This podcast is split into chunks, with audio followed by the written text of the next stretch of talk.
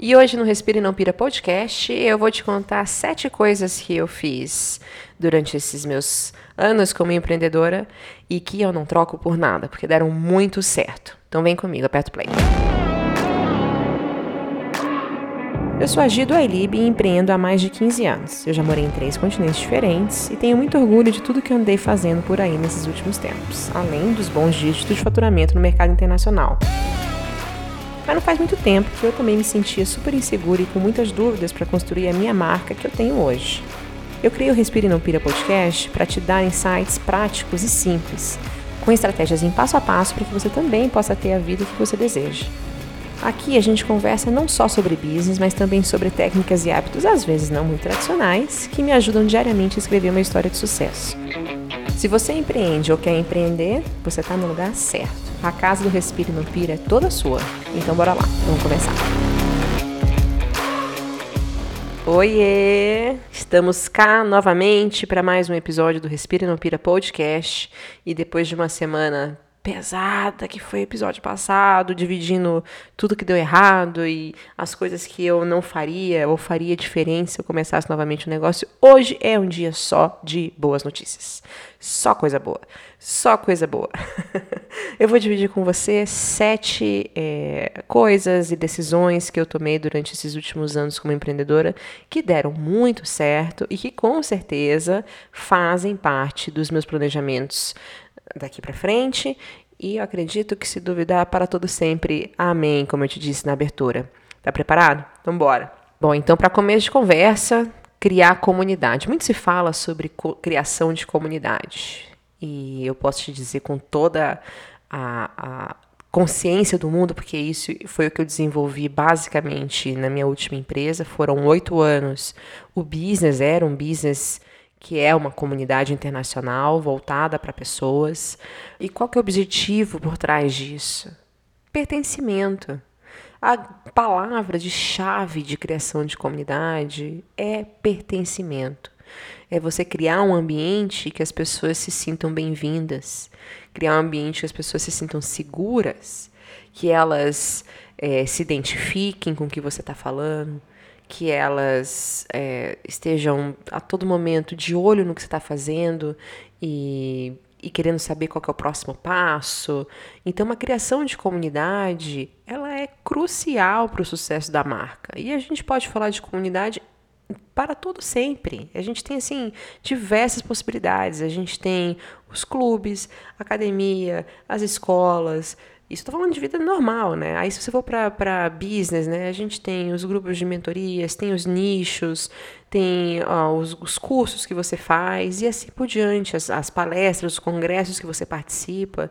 Tudo isso são comunidades que de certa forma têm algo em comum, né? Um nicho de pessoas que estão em busca de alguma coisa similar. E essa criação de comunidade, ela é tão forte que ela tem opinião própria, ela tem os seus trejeitos, ela cria os seus movimentos próprios. Então, quando eu falo de criação de comunidade para poder você voltar para sua marca, esse sim, sem dúvida nenhuma, foi um dos meus grandes acertos. E por quê? Porque quando eu precisava de feedback dos projetos que eu estava fazendo, eu tinha pessoas lá com olhos de fora, né, que não estavam dentro da empresa para poder dar esse retorno. Quando a gente estava fazendo um esquenta para o lançamento de algum projeto ou de alguma coisa, também estavam lá. É, quando estavam insatisfeitos, eram os primeiros a falar. Quando tinha que trazer alguém para junto, assim, falar assim, opa, vamos mudar esse comportamento aí, também estavam por lá. E essa criação de comunidade, ela é extremamente válida para a tua venda. Porque quando a gente fala de processo de venda, de faturamento, é muito mais fácil quando você se identifica, quando pessoas no coletivo se identificam com a sua marca, com o seu tom de voz, com o teu storytelling, com o que você está vendendo, com as experiências que você está dividindo, com os projetos que você está criando, do que se você tem que continuamente criar uma nova é, uma nova personalidade, né? uma nova forma de falar, uma nova, não sei, o jeitinho de, de vender seu projeto. É um saco, demora, é complicado e não cria o pertencimento que a gente estava falando no início. Então, quando eu falo de no meu caso, agora que eu estou indo mais em carreira solo, de personal branding, né, de, de individual, como G, eu tenho pessoas como você que estão aqui no podcast que às vezes concordam com coisas, às vezes discordam de coisas, mas a gente está num processo de construção de amizade online que você faz essa faz parte dessa minha comunidade, dessa minha tribo, dessa desse grupo de pessoas interessadas em entender mais sobre hábitos, sistemas, processos, é, como ter um business mais bacana, gostam dessas loucuras que eu fico falando aqui, de energia, de soprar canela no primeiro dia do mês, enfim. Alguma coisa dessas que eu trago aqui para você, você se identifica. E nessa identificação, você se sente pertencendo. Né? Por que, que você volta para escutar mais um episódio?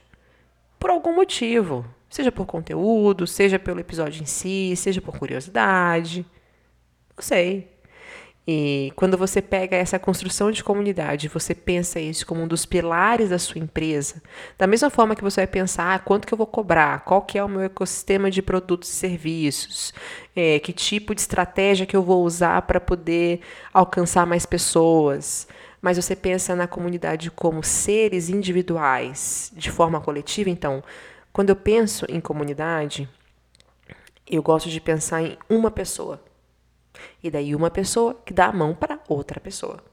Que dá a mão para outra pessoa. E vira quase aquela. Se você é dos anos 90, 2000, você vai lembrar, tipo, corta do caranguejo lá da Cláudia Leite, do babado novo. É a corda do caranguejo, um puxa o outro. Né? E esse pertencimento, ele começa sempre de forma individual. Ele não começa no coletivo. Então por que, que eu não falo aqui com você? Oi, galera, e aí, tudo bem? Como vocês estão aqui no. Não, não, não, não. Eu tô falando com você. Você que está provavelmente com um fone no ouvido, ou você que está ouvindo no seu carro, de forma individual. E daí talvez você bote o podcast no, no teu no teu carro para ouvir com, com um parceiro, com parceira, com família. É, não, cuidar com as crianças, às vezes eu falo uns palavrão aqui. Mas enfim. E daí a gente vai construindo pecinhas. Isso é construção de comunidade é uma construção consciente de valores, né, de, de comportamentos coletivos. A gente às vezes tem que ser mais firme também, porque às vezes as pessoas elas se sentem no direito de dar a opinião e apontar o dedo e não estar tá pensando efetivamente no próximo. Então, como líder de comunidade, líder de marca, tem que ter um posicionamento, não pode deixar Deus dará. Né? Não é uma coisa que você. Ah, hoje eu vou criar uma comunidade. Oi, gente, tudo bem? Eu sou aqui, Agi, eu tenho uma comunidade. Não, não, não, não, não. É uma construção de relacionamento para que a pessoa se sinta pertencendo. E por que, que isso traz valor para a marca? Por, por isso que eu estava te falando. Ele, ele cria uma, uma segurança de que a marca não está ali só para vender. Ela está ali para servir, ela está ali para entregar, ela está ali para acolher, né? Se for preciso, eu como marca pessoal, eu acolho, eu converso, né? Quando às vezes as pessoas me mandam coisas por, por DM, falam assim, ah, Gil, eu tô precisando conversar, vamos conversar. Né? Nas mentorias, nos, nos encontros, aqui no podcast, porque eu sinto que eu tô conversando com você. É, é bizarro. Né? Eu, eu gosto dessas pausas, assim, pra gente, hum, vou pensar nisso. Isso é construção de comunidade. Não tenho dúvida que é um, o pilar principal e às vezes a gente esquece, a gente fica tão obcecado em números, em correr para ter followers e ter retorno e status e faturamento. Não, não, não, não, não. Pessoas, pessoas. A pessoa que vai passar o cartão para comprar o teu produto e serviço tem sonhos. Ela tem os valores dela, os objetivos. É uma pessoa, como eu e como você. Então, construção de comunidade não é opcional, é obrigatório. Bato meu martelo, eu acho que das oito aqui que a gente vai passar é uma das principais, com certeza. Aí a gente vai para a segunda. Né? Então, a segunda coisa que é, eu acertei como empreendedora, com toda certeza também, foi apostar em caminhos, em, em, meios de comunicação diferentes. Eu venho da área de comunicação, sou marqueteira a vida toda, formada em RP. E uma das coisas que eu tinha muita birra, ainda tenho e falo com frequência, é quando a gente acha que é, a salvação do mundo são as ferramentas de comunicação. O Instagram é uma ferramenta de, de comunicação. O Spotify, podcast, a Apple Podcast, uma ferramenta de comunicação. Elas não são salvação. Não são salvação. Então, quando a gente coloca todas as nossas forças em um canal só, em algum momento vai dar merda. Vai, entendeu? Então, é uma das coisas que eu faço desde o início, a gente sempre teve contato com os nossos clientes, leads e prospects, sempre por é, e-mail, a gente tinha social media, a gente tinha é, os, as coisas offline, né? Então, os eventos, workshop, workshop, assim por diante. Como eu também continuo fazendo. Optei por ter uma comunicação com os meus clientes de multicanais. Assim, você vai me ver por aí. Você está no mood de ouvir, você pode vir para cá. Você está no mood de ler, você pode pegar um livro, o livro que eu lancei. Você está no mood de fazer um tete a tete mais próximo, a gente pode fazer one on one, né, que é mentoria um a um. Você quer participar no intensivão? Vai para o workshop. E ter, sempre pensando no nosso ecossistema de produtos e serviços, essa visão de que precisamos ser multicanais. Muito se fala assim: ah, não vá para todos os lugares, você não vai dar conta. Discordo. Discordo. Você não vai dar conta se você ficar só em um canal. Você faz em um canal só, você está colocando toda a sua energia numa terra alugada. Quantas vezes você já ouviu isso? Que Instagram é terra alugada? Agora, o que, que você está fazendo de diferente? Como que está teu site? Como que estão as suas ações offline, como que estão as suas comunicações, as suas comunicações com os prospects, não com clientes, mas pessoas que estão na, bica, na bica, na bica para consumir de você. Tudo isso parte do princípio de estratégia de comunicação, comunicação integrada. Né? Então, quando você pega vários canais e você tem a mesma, o mesmo storytelling, você tem a, é, a mesma linguagem, o mesmo tom de voz, aonde a pessoa for. Ah, pipocou, você está no e-mail da pessoa. Pipocou, você está em, em, social media. Pipocou, você está participando de, de podcast. Quer dizer que você precisa ter seus próprios a todo momento? Não, você pode fazer collab, por exemplo. Você pode é, mandar seu release e querer participar de outros podcasts para poder fazer essa, esse cross-branding, né? essa colaboração. Então, esse com certeza foi uma coisa que a gente acertou bem e me deu muitos frutos e continuo fazendo. Que é você ter, você estar tá presente em multicanais. Dá trabalho? Dá, mas lembra sempre. Processo e sistema. Processo e sistema. Toda vez que você esquecer e você achar que não vai dar conta, processo e sistema. Isso aí salva a tua vida de uma forma absurda né? Tá, o número 3, seguindo ainda nessa parte de comunicação. Eu investi muito tempo, energia e dinheiro em assessoria de imprensa. Por quê? Porque eu queria que quando as pessoas colocassem no Google o meu nome, por exemplo, elas encontrassem lugares diferentes.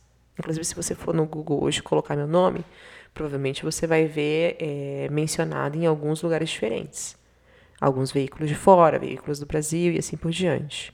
Por que, que isso é importante? Porque, continuando nessa estratégia de multicanal, ele dá valor para a marca. Né? Porque a ideia da gente é o quê? A gente cobrar o preço que a gente acha que é o certo. Não é verdade? Para que a pessoa pague o preço que a gente acha que eu e você, que a gente acha que é certo para mim e para você, ela tem que ter valor agregado a essa marca.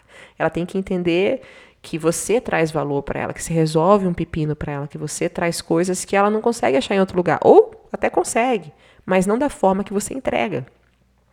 A assessoria de imprensa, como estratégia de relações públicas para mim, foi uma forma de eu estar presente em diversos veículos né, falando da empresa e entregando conteúdo para eles, e também de promover os meus clientes. Como eu tinha uma comunidade, eu queria promover os meus clientes e o que eles estavam fazendo ao redor do mundo. E com isso foi maravilhoso. A gente foi feature, né? Foi publicado em mais de 40 países do mundo, de, sei lá, da Ásia, a América do Norte, Europa, América Latina, enfim.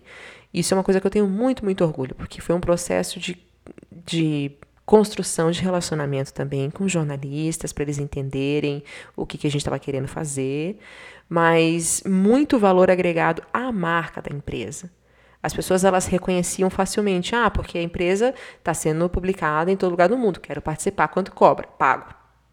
E daí, na hora, lá no final da ponta, quando a gente ia fazer a precificação dos produtos e dos serviços, mete o preço da imprensa. Porque é onde que a pessoa vai conseguir ser, ser publicada assim? Com a gente. Então, é uma das coisas que eu acredito muito, é você ter contato com a imprensa. Isso a gente pode ficar muito tempo conversando. Acho que vou até trazer um podcast específico sobre isso, sobre relacionamento com a imprensa, que é diferente de você achar que a pessoa tem a obrigação de publicar você no blog dela. Não é assim que funciona, né? É um jogo de interesses. Então, o que, que você vai entregar para esse jornalista, para esse veículo, que esse, também, que esse veículo também possa entregar de volta para você, pago ou não pago, mas também faz parte da comunicação integrada e das estratégias de, de, de, comunicação mesmo, de planejamento de guerra.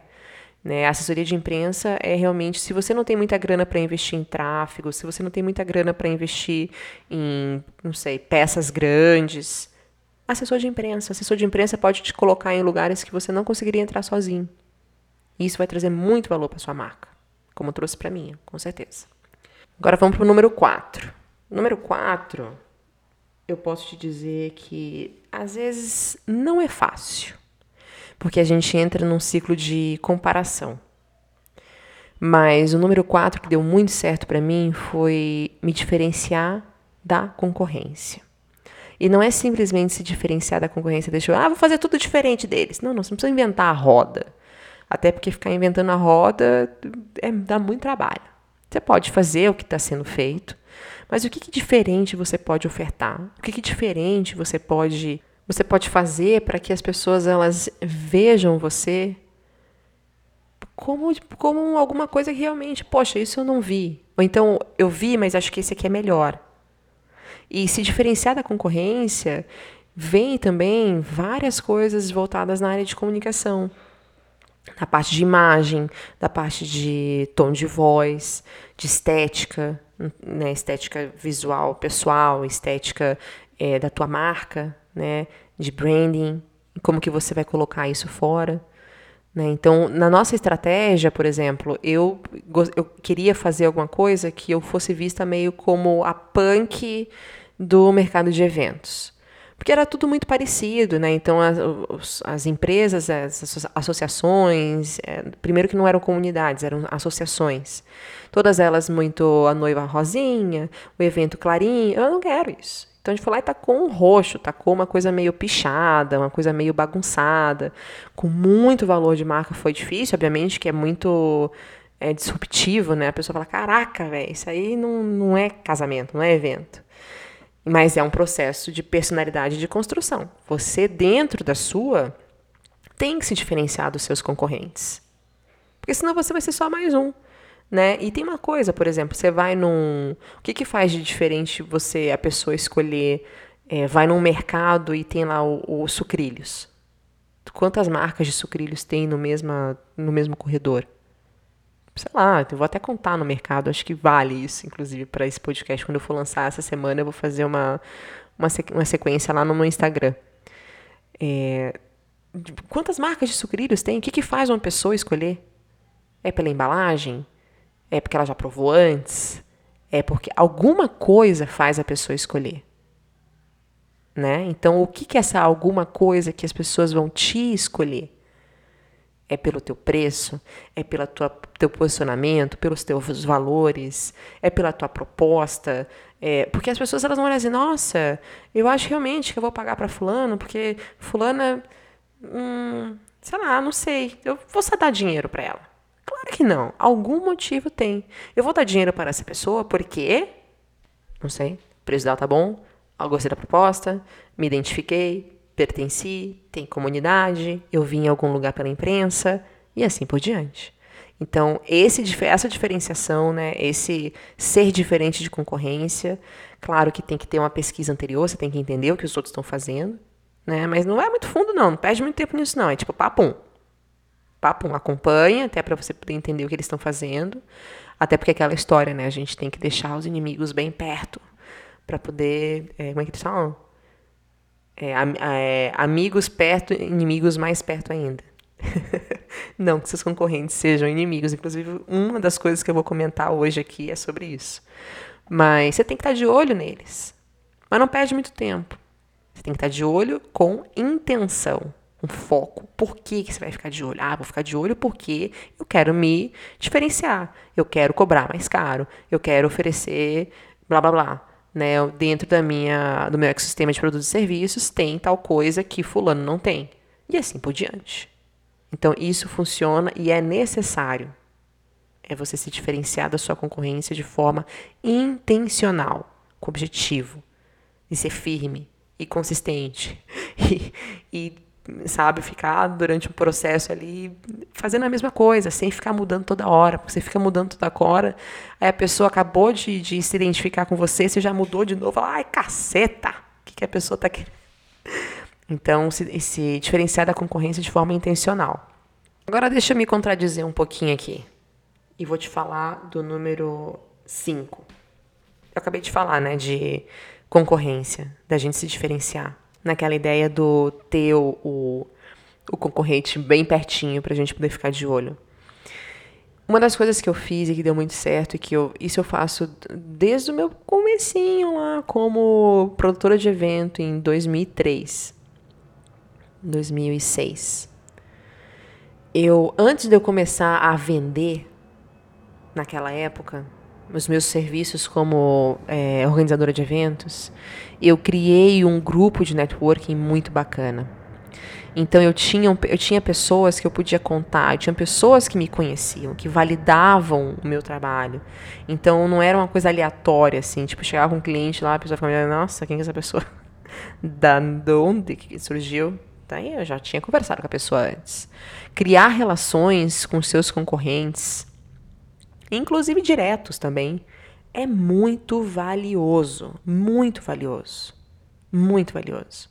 Você entender o que as pessoas que estão concorrendo com você fazem é importante. Você se aliar com alguns deles é ainda mais importante.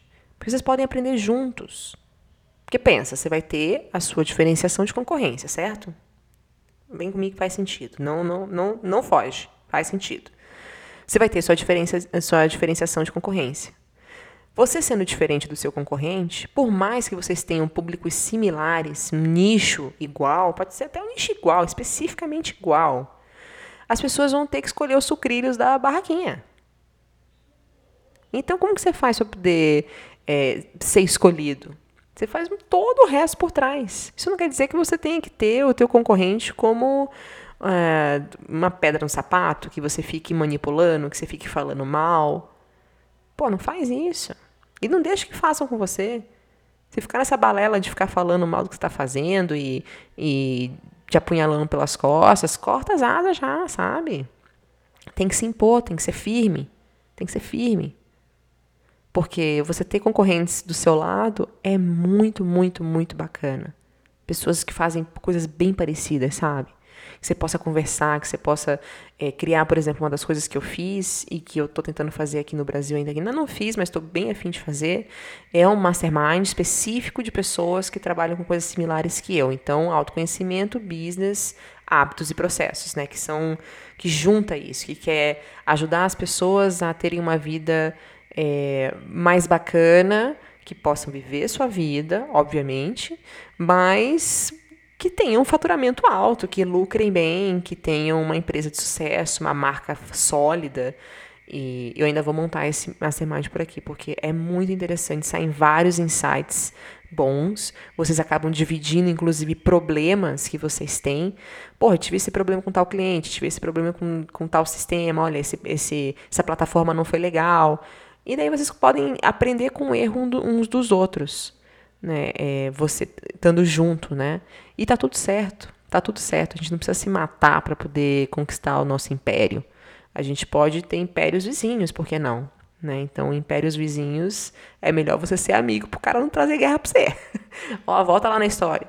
Volta lá na história. Se a gente for falar de história, quantas guerras a gente já viu acontecer de impérios vizinhos que, que ficavam um tentando dominar o outro? Podiam ser todo mundo feliz, ter muito ouro, inxalá, e nada. Não é verdade? Então é isso aí. Concorrência pode ser muito forte para o seu negócio se você tiver como aliado. A dica número 6, que deu super certo para mim nesses anos de, de como empreendedora, eu acho que é arriscar.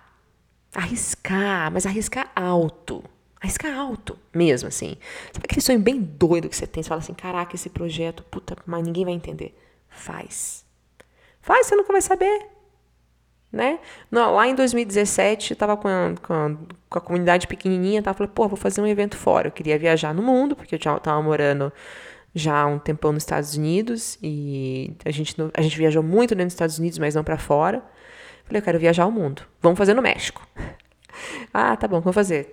Super inconsequente, né? Porque eu ficava pensando, tá, como que eu vou fazer para trazer pessoas, meus clientes que moram em países diferentes, para o México? Ah, mandei convite, falei o preço e vendi. Assim, simples. A gente complica muito as coisas. Muito. Muito, muito, muito, muito. Então, arriscar, ele é uma parcela muito grande do meu sucesso. E com certeza absoluta, a gente lendo biografias, adoro ler biografia, né? Então você pega biografias de grandes empreendedores, de grandes é, personalidades e políticos, todos eles têm isso em comum. Sem exceção, todos eles arriscam em algum momento da vida com alguma coisa que eles têm certeza absoluta que ninguém vai entender. Né? Seja construindo é, uma empresa para vender um produto diferente que não existe ainda, oferecendo um serviço diferenciado, batendo forte numa tecla de um valor que eles acreditam muito e que é contraditório, mas que eles sabem que é bacana. Os grandes revolucionários da vida, os grandes revolucionários da história, eles arriscaram por nós. Né? Então, a pessoa que criou, sei lá, a torneira, o, o, a luz, né? Você pega lá Thomas Edison e você vai. É, é, gente, é muita gente boa que arriscou pelo bem coletivo, que arriscou pensando em algo maior que eles. Então, eu sempre penso muito nisso. O que, que eu posso arriscar hoje que vai me deixar fora da minha zona de conforto e que pode me trazer um resultado que eu não, não consigo nem imaginar? Né? Sair da empresa, uma empresa sólida, que é absurdamente dá um cagaço mesmo. Fala, gente, aqui que eu tô fazendo. Vou sair. Vou sair porque é esse arriscar que me traz os frutos que eu quero, me traz o retorno que eu sonho, vai me trazer o, o inimaginável, né? Eu tenho os meus exercícios de visualização, medito, eu tenho os meus cadernos, escrevo, eu, eu vejo o meu futuro ideal. Você perguntar para mim assim, ah, Gi, como que é a tua casa que você quer construir? É daqui a cinco anos, tem dois andares, cinco quartos, eu posso descrever ela inteirinha. Você vai, você vai sentir o cheiro da grama molhada da minha casa, porque eu vou nesse, nesse detalhe para visualizar o meu futuro. Mas eu sei também que se eu continuar fazendo as mesmas coisas que eu estou fazendo hoje, tendo os mesmos comportamentos, os mesmos hábitos, eu vou ter os mesmos resultados. Os mesmos resultados eu vou ter. Eu estou muito feliz com a minha vida. Mas eu quero mais, eu quero outras coisas, eu quero construir minha casa, eu quero ter é, uma marca que, que realmente as pessoas elas se entendam, pertençam cada vez mais. Eu quero, eu quero publicar mais livros, eu quero ver meu livro na, na livraria. São objetivos meus. O que, que você tem de objetivo? Quais são os seus? Né? Como que é a casa dos seus sonhos? Como que é o escritório dos seus sonhos? Qual que é a rotina que você sonha em ter todo santo dia? Quem que é o teu par ideal? Né? Qual que é a viagem que você ainda quer fazer? Fala assim, gente, essa viagem, puta merda, eu quero fazer.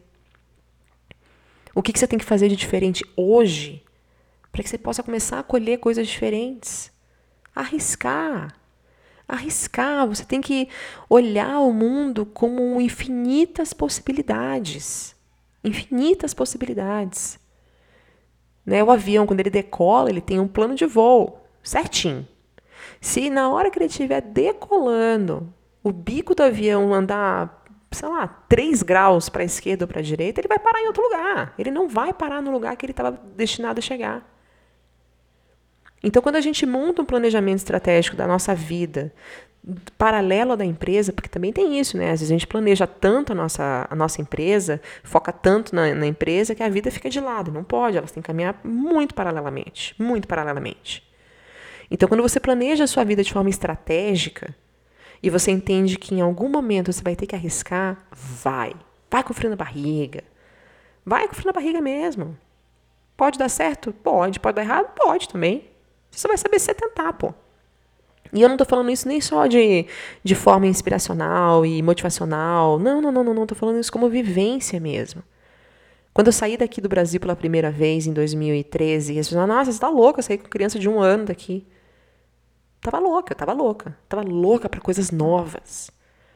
Né? Quando eu estava em Nova York, lá curtindo durante cinco anos, nossa, que sorte morar em Nova York, a Maria morar aí. Tá, o que você está fazendo de diferente para poder morar em Nova York, então? Então, esse processo do arriscar, ah, ele tem que vir da tua alma, assim, sabe? Com esse respiro agora que eu dei aqui, sabe? Respira fundo, fecha, fecha o olho, assim. Eu quero isso para mim. E arrisca. Arrisca, arrisca. Você está com medo de contratar uma pessoa nova para sua empresa, mesmo você sabendo que você precisa. Cara, como que eu vou pagar essa pessoa? Arrisca e contrata. Você quer desistir, quer sair da tua empresa, tá tudo, tá tudo bem desistir, tá tudo bem você mudar de rumo, tá tudo bem se demitir. No que não tá bem é você continuar fazendo as mesmas coisas e querer resultado diferente.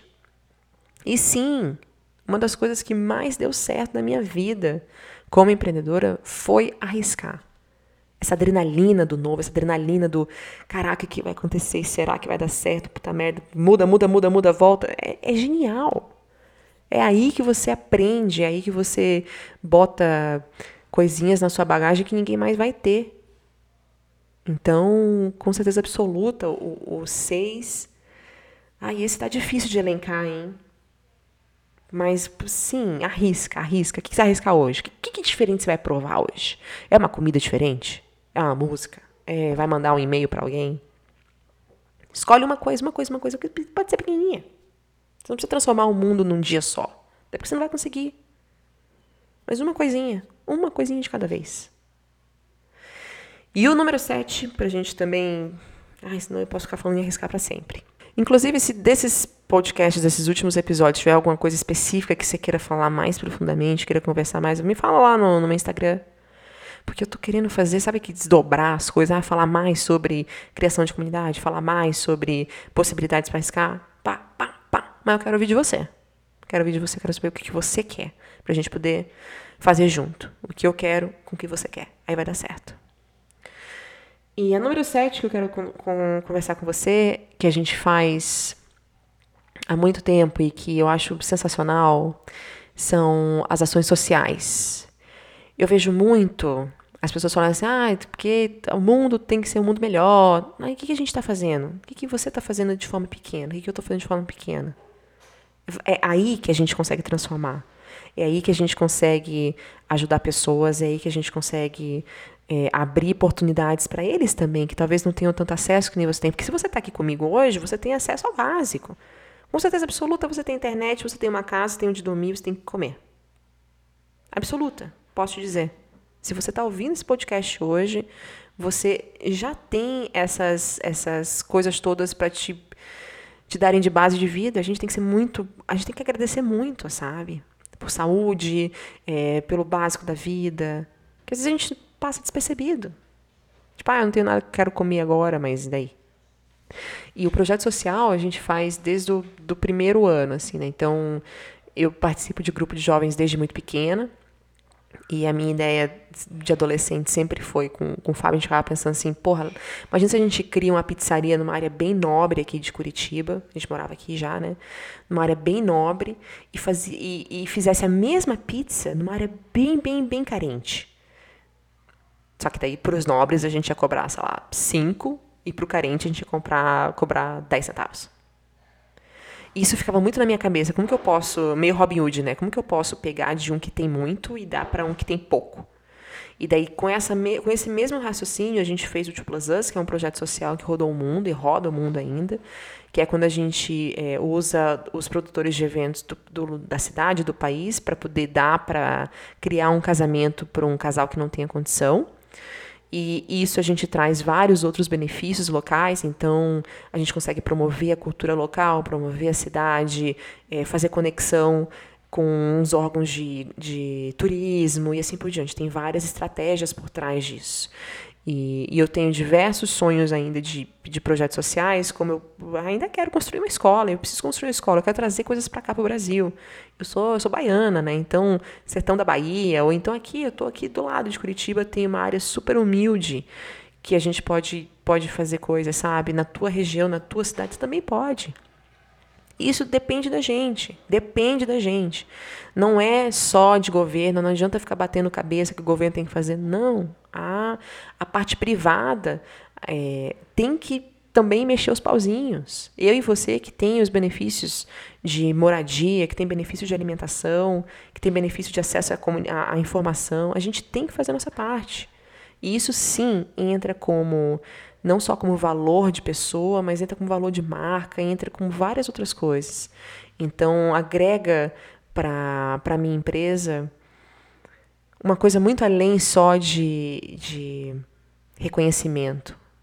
Agrega satisfação, agrega orgulho de uma forma positiva. É, eu conheço pessoas que eu provavelmente não teria acesso eu conheço culturas, eu me exponho a realidades completamente diferentes das minhas e que me fazem pensar, me fazem entender que que, que, que é essa pessoa hoje, na, que, né, que, que bolacha que sou eu nesse pacote. O que, que eu posso fazer de diferente para realmente deixar um mundo melhor para os meus filhos? E sem falar tanto, né? Ah, porque o governo. Não, não, não, não, não, não. Aqui dentro da minha, da minha comunidade, dentro da, do meu círculo de amigos, dentro da minha cidade, do meu bairro. Então, o projeto social, todas as marcas que eu tive até hoje, sem exceção, desde que eu sou moleca, né, quando eu comecei a vender pulseirinha na escola para poder ir, pegar dinheiro para ir no cinema, eu já sei lá, fazia pulseirinha e eu sempre gostava de uma pulseirinha eu dava para alguma menina da rua, para ela também ter acesso à pulseirinha. E assim por diante. Né? Então, vale, vale pensar no que, que a gente pode fazer. A gente pensa muito em, em faturamento, faturamento, em posicionamento mais rude de, de, de mostrar a experiência. Não, não, não concordo disso, não, não vou para essa leva, não gosto, não acho que a gente tem que ser é, muito firme dessa forma. Até é que eu queria falar uma palavrão, mas não vou. Você está entendendo o que eu estou querendo falar? E não é o meu jeito. O meu jeito é realmente esse: é a gente trazer coisas que funcionaram e que não funcionaram, como eu falei no, episódio passado, para que você, como peça desse jogo, também possa fazer movimentos. Né? Quais movimentos que você vai fazer dentro desse teu tabuleiro para melhorar a sua vida e também melhorar a vida dos outros. Porque é a nossa função, né? Ai, caramba, como é bom, né? Semana passada a gente falou um monte de coisa que deu errado. Ai, eu fui passando por umas histórias, lembrando de coisas atrás. Falei, ai, caceta, soframos. É bom que eu dividi com você, espero que você não cometa os erros que eu cometi, que eu dividi com você no episódio 27. E no episódio de hoje foram muitas coisas boas. Então, quero conversar. Não me deixa sozinha. Vai lá no meu Instagram, g.duailib, e me diga o que mais foi bacana para você aqui desse episódio de hoje. Vamos passar para frente? Pega o link, é rapidinho, pega esse link, manda no teu grupo de WhatsApp, manda para aquele grupo de amigas ou amigos que você quer dividir ou para aquela pessoa em especial falar assim, pô, vamos fazer alguma coisa junto? Alguma coisa. E eu tô aqui para você. Tá bom? Te vejo semana que vem no Respira no Pira Podcast. Aproveita por aí e a gente vai se falando. Um beijo, até depois. Tchau, tchau.